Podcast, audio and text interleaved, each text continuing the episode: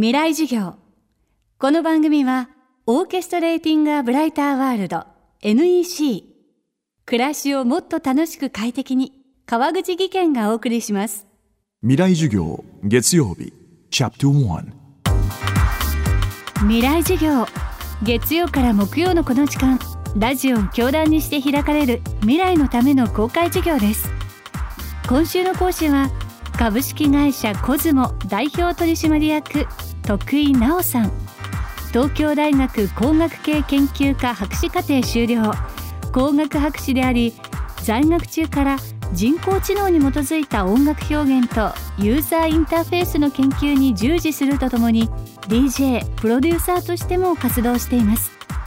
2009年に株式会社コズモを設立。AI を用いた作品制作。アルゴリズミックデザインなどを手掛け昨年には世界的に有名な音楽家ブライアン・イーノ氏のアルバム「ザ・シップの AI を用いたミュージックビデオ制作にも関わり大きな反響を呼びました。1時間目の今日は徳井さんが AI の分野を志したきっかけから伺っていきます。テーマは AI とクリエイティブ。もともと人工知能に興味を持ったきっかけは1997年だと思うんですけど新宿の初台にインターコミュニケーションセンターっていうあのメディアアートの美術館がオープンしたんですね。でオープンしたての時にその美術館に遊びに行って見た作品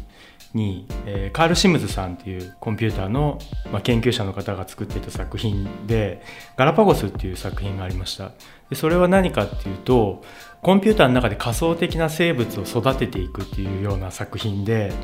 割と単純なルールに基づいてこう生き物のような動きをする、まあ、物体がモニターの中にあってでその中で、まあ、自分が気に入った生き物を選んでいくとそれらがこう進化していく。コンピューターの中で進化していく。でそれによってそのカール・シムズさん作者自身もあの想像してなかったような生き物美しい生き物だったり複雑な動きをする生き物が生まれてくる、まあ、そんな作品だったんですけどその時にその作者がこう簡単なルールを決めることでその中で作者自身も想像してなかったような複雑なものが生まれてくる。でコンピューターの中でそういうルールを作ることである種の人間のこう想像力の限界だったりアイデアの限界を超えられるっていうところにこうロマンを覚えてでそこで、まあ、その作品自体は直接的に人工知能っていうわけではなかったんですけどあのコンピューターの中で何か新しいものを生み出すってことにすごく興味を覚えてでちょうどそのタイミングで自分の研究室を選ぶあの時期だったのでまあ、人工知能の研究をしている研究室を選んだというようなきっかけです。人間の想像を超えてくるところにロマンを感じたと話す徳井さん。現在も様々な分野で活躍し脚光を浴びている AI そんな中なぜ AI とクリエイティブの領域を結びつけようと思ったのでしょうか？そうですね。もともとクリエイティブの領域でっっていうよりはあの音楽を作りたいっていうのがあってもともとは音楽に特化してたんですね。でなんでかっていうと自分がそのあの DJ を在学中に始めてでその流れでその音楽を作るようになったんですね。でまあそれもコンピューターを使って音楽を作ってたんですけど自分はそのほとんどピアノも弾けないし楽器は何もできないで楽譜も読めないようなあの状態で今もそうなんですけどでその中でやっぱり人と違う自分にしかできない音楽って何だろうって考えた時に、まあ、自分はその人工知能のあの知識があってでプログラミングができたということでその先ほどのそのカール・シムズさんと一緒で自分が何かコンピューターの中でシステムを作ることで自分自身の音楽的なこう知識のなさを補ったりとかそのアイデアを超えていく。自分も想像してなかったような新しい音が作れたりとか新しいかっこいいリズムが生み出せたりするんじゃないかってまあそんなようなところから人工知能を使って、えー、音楽を作るっていうような、まあ、そういう研究をしたりとか。あとはそのそこからそのもうちょっと引いて考えるとやっぱりどうしても人工知能を使って何かするっていう時に直接的にその問題解決に結びつくような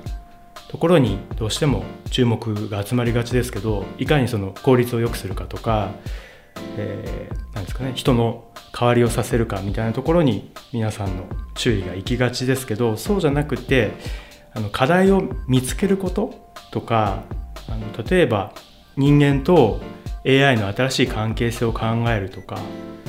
なんかそういうところに AI を表現に使うっていうことの意味というかがあるかなと思っていて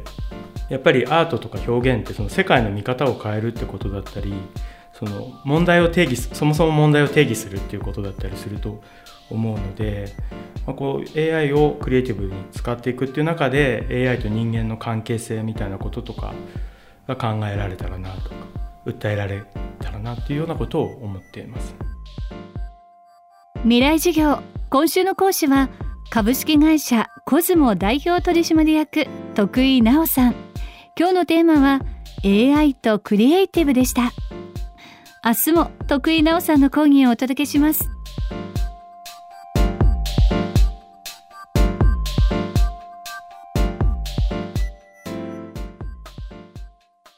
川口技研。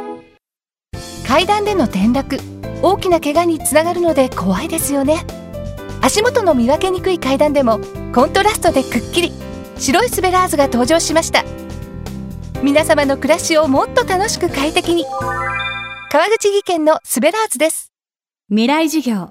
この番組はオーケストレーティング・ア・ブライター・ワールド NEC 暮らしをもっと楽しく快適に川口技研がお送りしました。